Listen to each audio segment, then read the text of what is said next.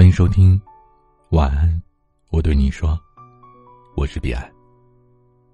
阅读原文，欢迎关注微信公众号 D J 彼岸。我们曾经都被灌过不少的鸡汤，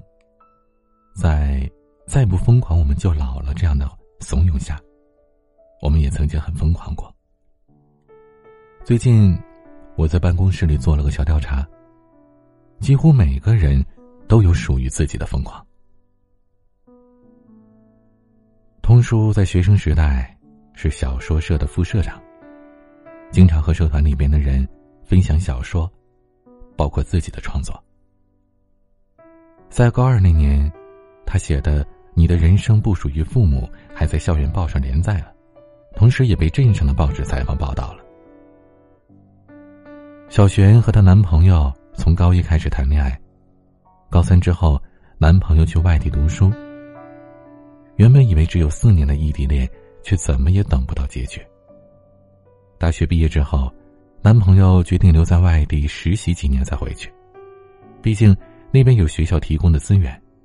比在上海找工作竞争压力要小，成本也低。小璇读书晚，大学毕业那年都快二十三岁了，等她男朋友回上海的时候，她大概也二十六了，到了所谓的剩女的年纪。小璇的父母不忍心自己的孩子在那个年纪还在等一个不确定的人，不确定的未来，但小璇怎么会顾及这些呢？她硬是熬过了一年又一年，毫无怨言的等待着那个他以为的幸福的到来。另外一位小浩，他和社会上典型的叛逆青年一样，有着跟其他叛逆青年差不多的梦想，也有着差不多的过往。他跟志同道合的朋友组建了地下乐团，而且是玩重金属音乐的，非常的耗嗓子。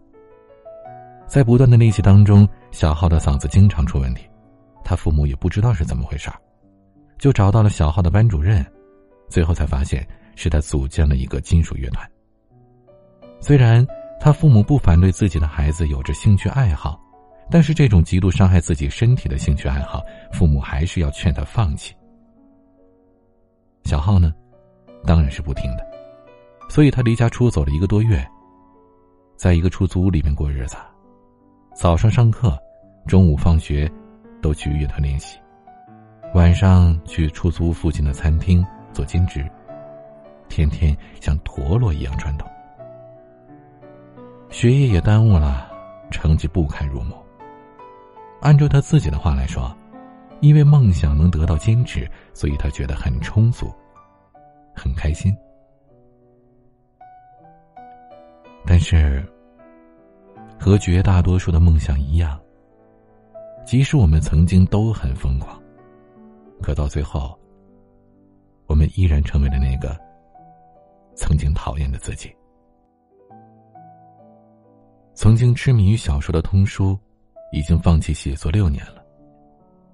现在他写的最多的不是小说，而是公司的策划报告。曾经的文字对于他来说是最富有生命力的精神支柱，而现在的文字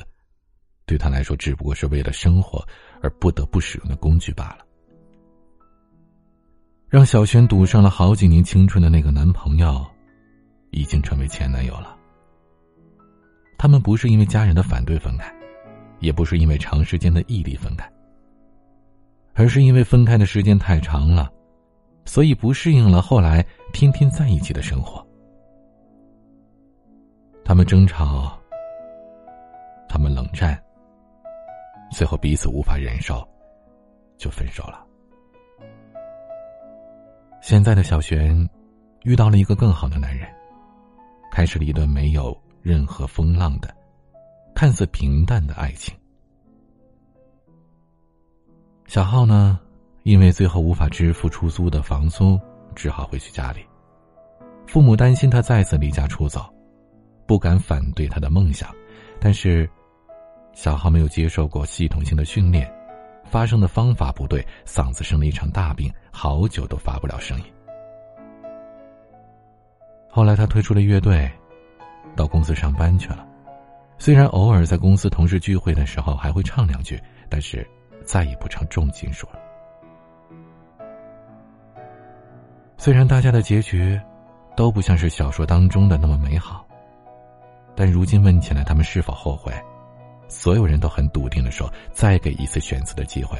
他们依然会和以前一样。他们都用着自己的行动给曾经的梦想做出了一个很好的交代，那曾经年少的疯狂，实际上都是为了给自己一个青春的交代。时间不会因为我们实现了或者没实现自己的梦想而发生改变，这个世界也不会为了等待我们去实现梦想而停滞不前。不要等到无能为力的时候，才开始后悔自己当初没有做好，才开始后悔自己没有好好坚持着自己想做的事情。虽然现在的我们可能被各种东西所束缚着，但是曾经的我们疯狂而不顾一切，甚至可能会有些过火，甚至被人所质疑，但至少我们当初知道自己想要什么。可现在呢，有多少人连自己想要什么都不知道了？至少那时候的我们每天都会因为自己坚持着梦想而感到快乐，可现在呢，也只剩下发工资时的那点快乐了吧。曾经疯狂的我们，也是最快乐最纯粹的我们。所以珍惜自己的梦想吧，珍惜曾经的疯狂吧，珍惜并且纪念那曾经最好的自己。今天的晚安曲来自岳林所演唱的《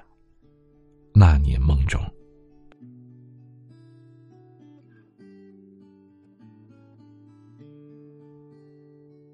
星星坠落的水面，没有你在我身边，失去想念。雾浓云打着圈，细雨滴里的云烟，忘了从前。累的是你的心，还是你的脚步？走的是你的决绝，还是你的祝福？夜里压着马路的时光，总是一去不复返。生锈的琴弦弹着青色的天边的尘埃。啦。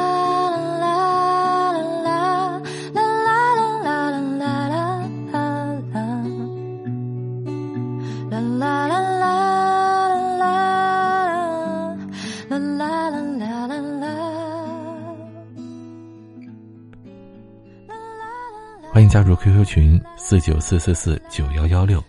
五八三五四七七幺二，也欢迎添加我的私人微信号 A 一二三四五六七八九零 B C D S G。我是彼岸。